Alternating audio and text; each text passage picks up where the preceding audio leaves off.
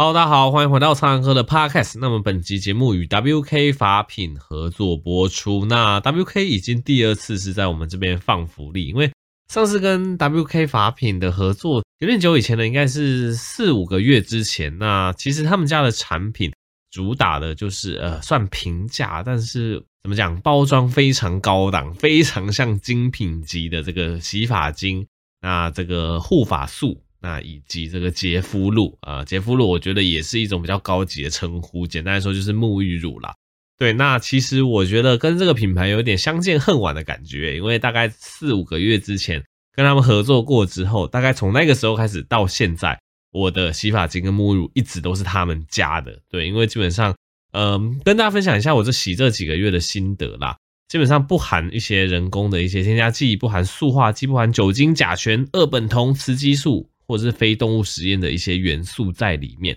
那里面加了很多草本的精华，所以不管是沐浴乳还是洗发精，其实我觉得那个味道对我来讲都是非常宜人，就是都非常的非常香，而且洗起来完全不会有负担。那我自己对沐浴乳或洗发精的要求就是，它不可以洗得太干净，对，因为洗得太干净的话，你会觉得皮肤太干燥，太干燥会发生什么事？等下跟大家分享，这是我们今天另外一个主题。那再来就是说。也不能说洗的就是残留太多滑滑的感觉在皮肤上，你又会觉得有点负担，有点黏腻的感觉。所以我觉得这种呃洗发精或沐浴乳这一类的成分，它要掌握拿捏得宜到，哎，不会到洗不干净，但同时又不会让肌肤太干。其实我觉得是蛮不容易的。那我相信它还是呃添加蛮多保湿成分，才可以有这样子的一个状况，这样子。那他们家除了这个全方位洗发精之外，好像最近也推出了这个控油洗发精。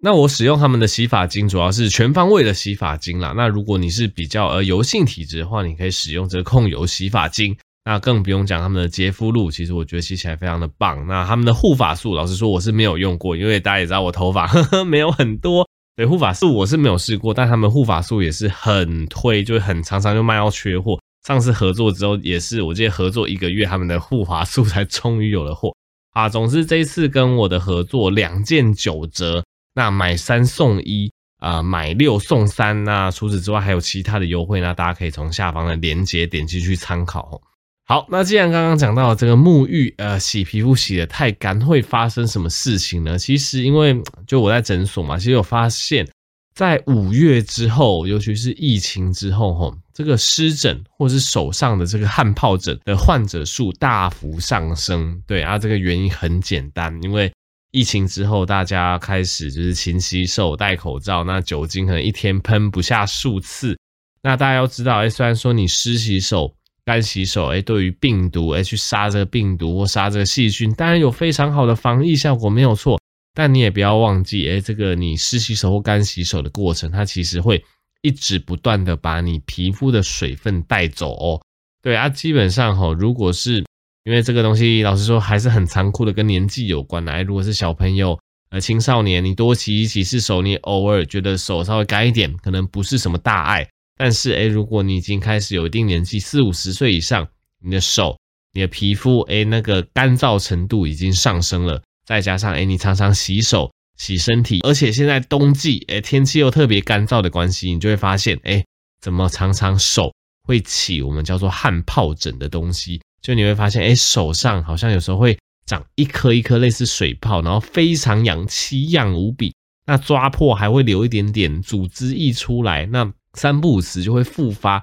那你可能抹一些药会好一点点，但如果你又洗手又洗比较勤。又怎么样的话，又接触到一些暴露的一些物质的话，诶，可能汗疱疹就会复发。就是有些人他手的一个湿疹就是复发痊愈，复发痊愈就很麻烦。那更不用想，诶，老人家他这个冬季的时候，哈，如果这个水温洗比较高，对，洗比较久，因为大家是冬季都喜欢泡澡、泡热水澡，的很舒爽嘛。你把你这个脚啊、手啊，通常是脚比较明显的，这皮肤洗得太干，吼，这个脚上、手上。都容易起痒疹、起湿疹，那这主要原因其实就是因为你的皮肤被你洗得太干燥了。所以其实要再次呼吁吼，这个疫情之后啊，虽然说勤洗手很重要，但大家第一个我是建议说，就有必要洗的时候再洗啊，也不要太强迫症发作，一直洗、一直洗、一直洗。对，常常都会大幅增加你手上汗疱疹或身上湿疹的这个比率。那再来，如果不得已真的要洗比较多次，请你一定要注重保湿。哎，每次洗完手，干洗手或湿洗手后上个护手霜。那每次洗完澡，哎，上个乳液。那基本上乳液，如果晚上洗完澡上一次不够，白天也再上个一两次、两三次，多为你的皮肤做这个保湿的动作，都可以非常有效的预防所谓的湿疹、异位性皮肤炎或这种汗疱疹的发生。所以这一点要跟大家叮咛，对，所以这也是呃切回到一开始讲的一个业配主题。所以我觉得任何的洗发精、沐浴乳，哎，它其实。让你洗得干净，但不要洗得太干，这是非常重要的一件事情。所以 WK 法品他们的产品就完美的做到这一点，所以也再推荐一次这样子。好，那么今天的第二个主题要聊什么呢？啊，来聊一下，呃，我过年之后啊，就是我说农历年哦，农历年过年之后，对这个台北的朋友可能有福啦，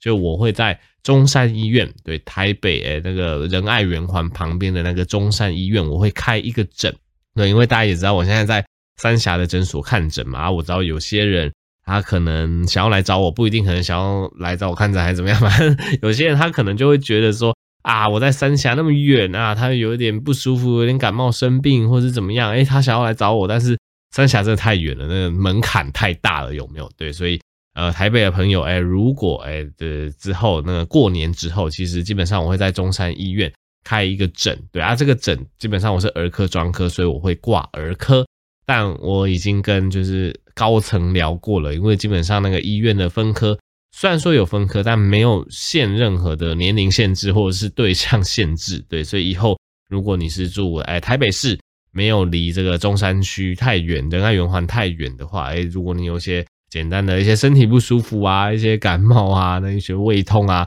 或者是单纯的要做一些健康检查，哎，其实都还蛮欢迎到这个中山医院找我的吼。基本上我的诊目前预计在礼拜四的下午，大概是一点到两点半，对，真的是很短的一个诊啊，因为主要是安插在没有其他医生的时间。那至于这个诊的时间之后要不要拉长，或是增加诊，我觉得增加诊可能有点困难，因为真的是蛮忙的，但。或许之后，如果说大家真的有需求，那稍微延长一下诊的时间，或者是加诊呢，其实这个都是可以考虑的。所以总是跟大家放一下这个好消息，应该是好消息吧。总之就是过年农历年完之后，我会在台北的中山医院开一个诊。然后如果你是诶居住在台北比较偏市中心的人来找我，诶可能就会比较方便哦。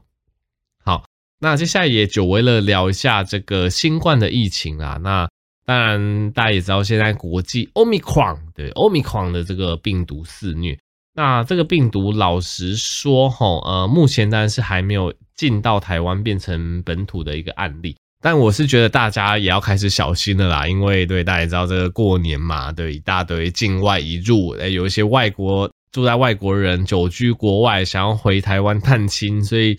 呃，我还是都始终都觉得这种戒慎恐惧的心态啦，我还是觉得台湾也不太可能永久都是把这些什么变种病毒隔离在外面嘛。我觉得真的做到现在，让全国民已经几乎可能五六成以上都已经打完两剂，我觉得已经是一个非常了不起的成就了。所以基本上我们对 Omicron 还是要做好这个预防啦。那有一些数据跟大家分享一下。基本上，Omicron 的住院率目前看起来哈是比这个 Delta 还要低蛮多的，可能低大概十 percent 到四十 percent。对，因为这只是一个初步的研究，所以跟大家分享一下。简单来说，Omicron 传染力超级高，它的传染力可能是超过 Delta 一到两倍，可能可能是非常高的传染力。但是好消息就是它的造成重症的率也比 Delta 还要低，对，低个呃十到四十 percent 左右，所以。基本上打完疫苗的人，你是不用太担心，因为就像我们呃 节目从头到尾一直在讲的，两剂疫苗即使没有办法让你完全不感染病毒，但是对于防重症的效果非常非常的好，所以基本上不用太担心吼。对，那当然大家现在看美国的新闻也觉得很可怕，因为美国因为 Omicron 大爆发，它现在每天的确诊人次已经快要超过先前的新高了，所以 Omicron 的传染力是非常可怕的，所以我会建议说。你还没打完两剂的时间，那我赶快去打两剂。对，那如果你符合第三剂的条件，其实以我的这个医疗人员的角度，我也会建议你尽快去接种第三剂啦。那目前我预计下个礼拜我就要去接种第三剂了。那因为我第二剂是在八月二号打的，那第二剂跟第三剂要间隔五个月嘛，所以我要到一月二号才可以打第三剂。那诚如我之前的节目跟大家讲的，我第三剂没有意外的话，我会选择高端。对，那打完我再跟大家分享一下施打完后的心得。那之所以选高端，大概是看上它。其实防护力蛮好的，那再来这个副作用也低。总之打完再跟大家分享一下心得这样子。那 Omicron 简单来说非常容易传染，但是重症看起来没有那么高。那疫苗对于重症的防护效果还是非常好，所以基本上时间到了，大家还是赶紧去打疫苗吼。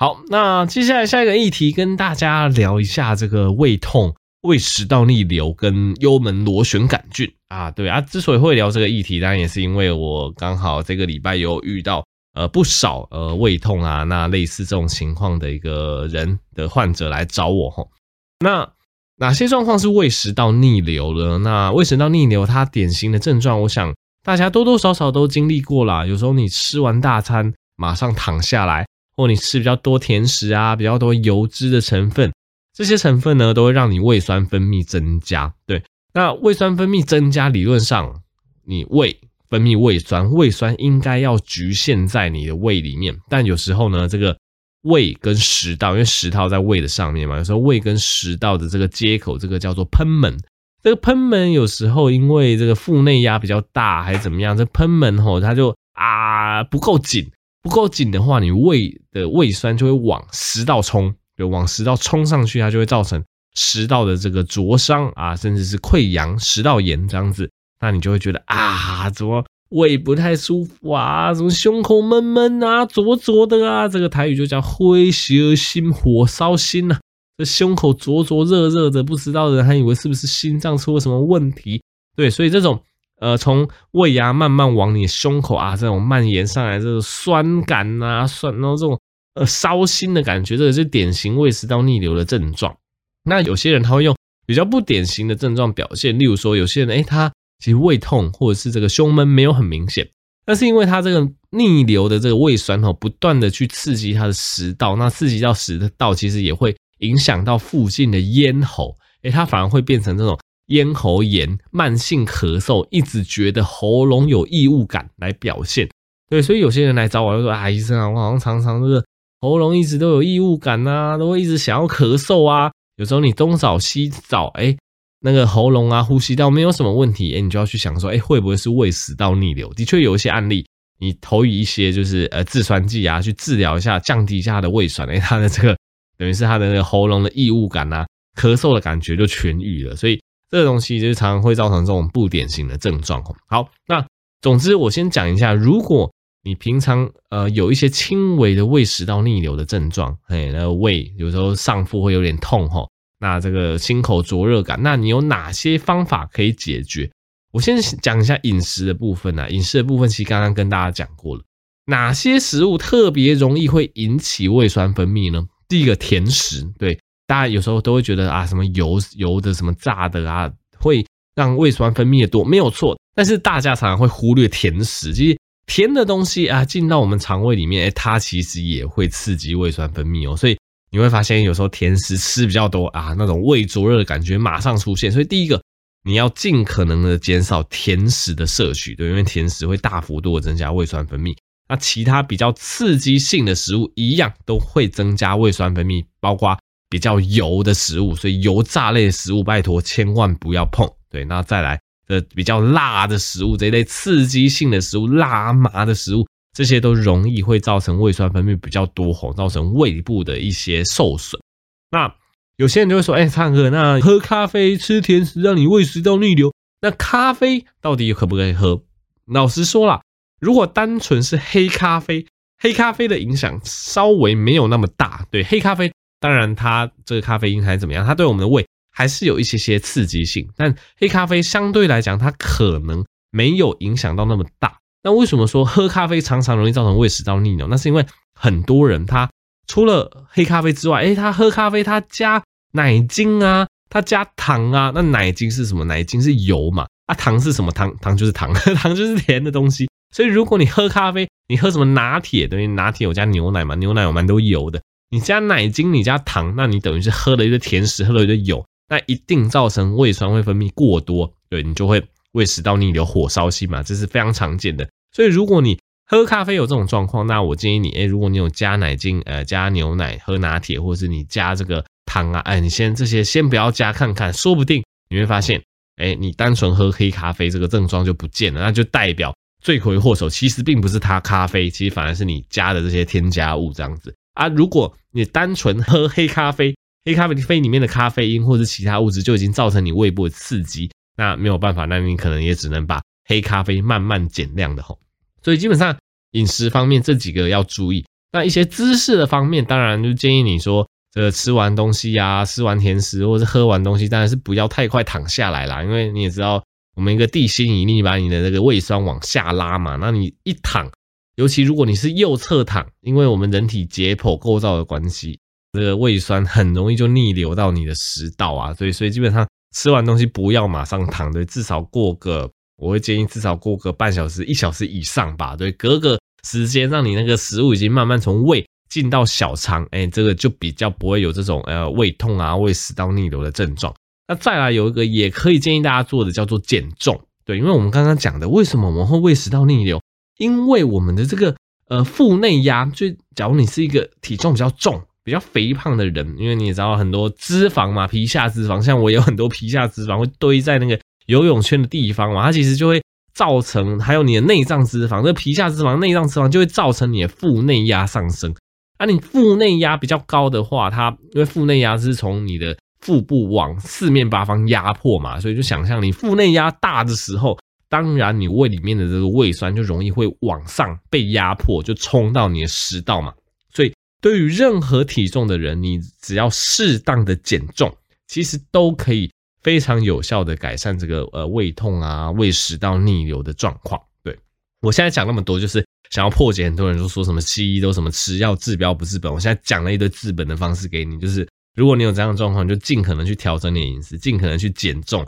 啊，尽可能让维持这运动啊，去消耗你的热量，减少你的腹内压，都会非常有效的根本上的解决胃食道逆流的问题。那再来，当然我们会遇到一些人，他什么都做了。啊，什么也都尝试，胃还是痛啊，食道还是这个状况，逆流状况还是很明显。这时候我们就会建议他去做胃镜，做一下胃镜吧，看一下到底发生了什么事。那通常做胃镜的这个肠胃内科的医生呢，他就会去看一下，哎，你的这个食道到底有发炎的状况怎么样，溃疡的状况怎么样？那也顺便看一下你胃跟十二指肠的状况。那如果他真的觉得啊，这个看蛮严重的，他就会帮你验一个叫做。胃的幽门螺旋杆菌，哎，对，他可能会用方式啊，有些会直接从你的胃的黏膜去取一些那个组织，那有些会用这种呼气的试验，哎，去看一下你的胃里面有没有这个幽门螺旋杆菌啊，有些会验你的大便，反正有各种方式都可以去看你说，哎，那你胃部到底有没有遭到幽门螺旋杆菌的感染？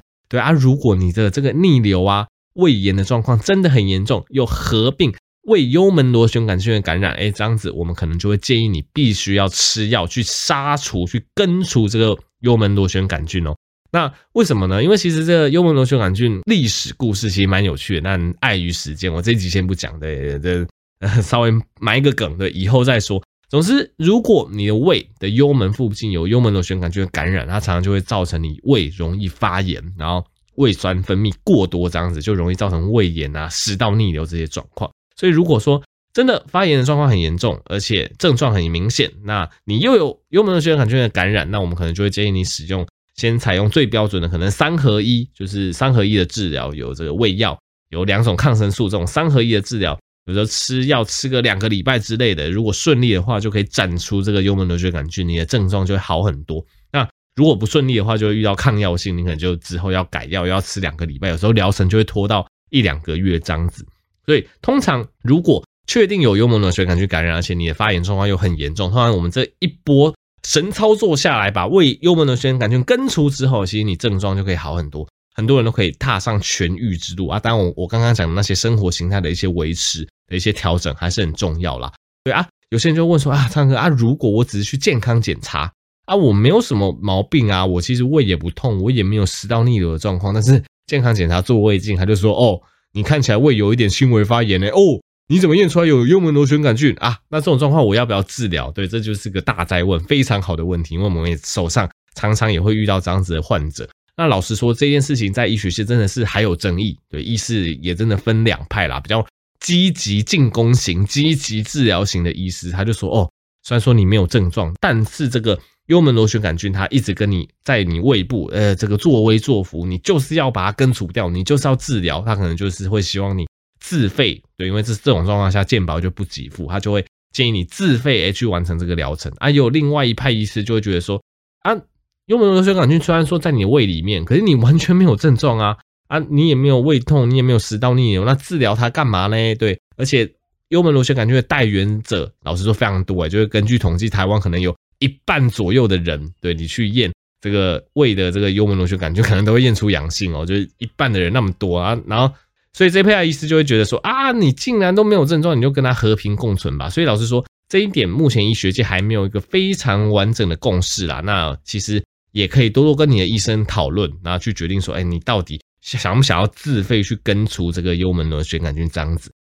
好的，那么这集就先跟大家分享到这边啦。当然，我觉得每集 podcast 我都讲蛮多主题，有点杂，对，但是希望就是这种多方面的主题会跟 YouTube 比较不一样。YouTube 每一个影片都单一主题嘛，那 podcast 就是会。用比较多元性的主题去扫，去增加大家的医学知识啊！如果你喜欢这样子的医学卫教模式，也是麻烦哎，帮我把这个频道推广给更多人，让更多人知道超人哥的医学通识这样子。好了，那么这集就到这边啊！喜欢我的影片，喜欢我的 podcast，就欢迎继续订阅追踪我的创作。好，那也可以支持药师界生活保健食品跟 WK 发品，对，在这个洗发乳跟这个护发素，还有这个洁肤露都非常的不错哈。好了，那我们就下集再见喽，拜拜。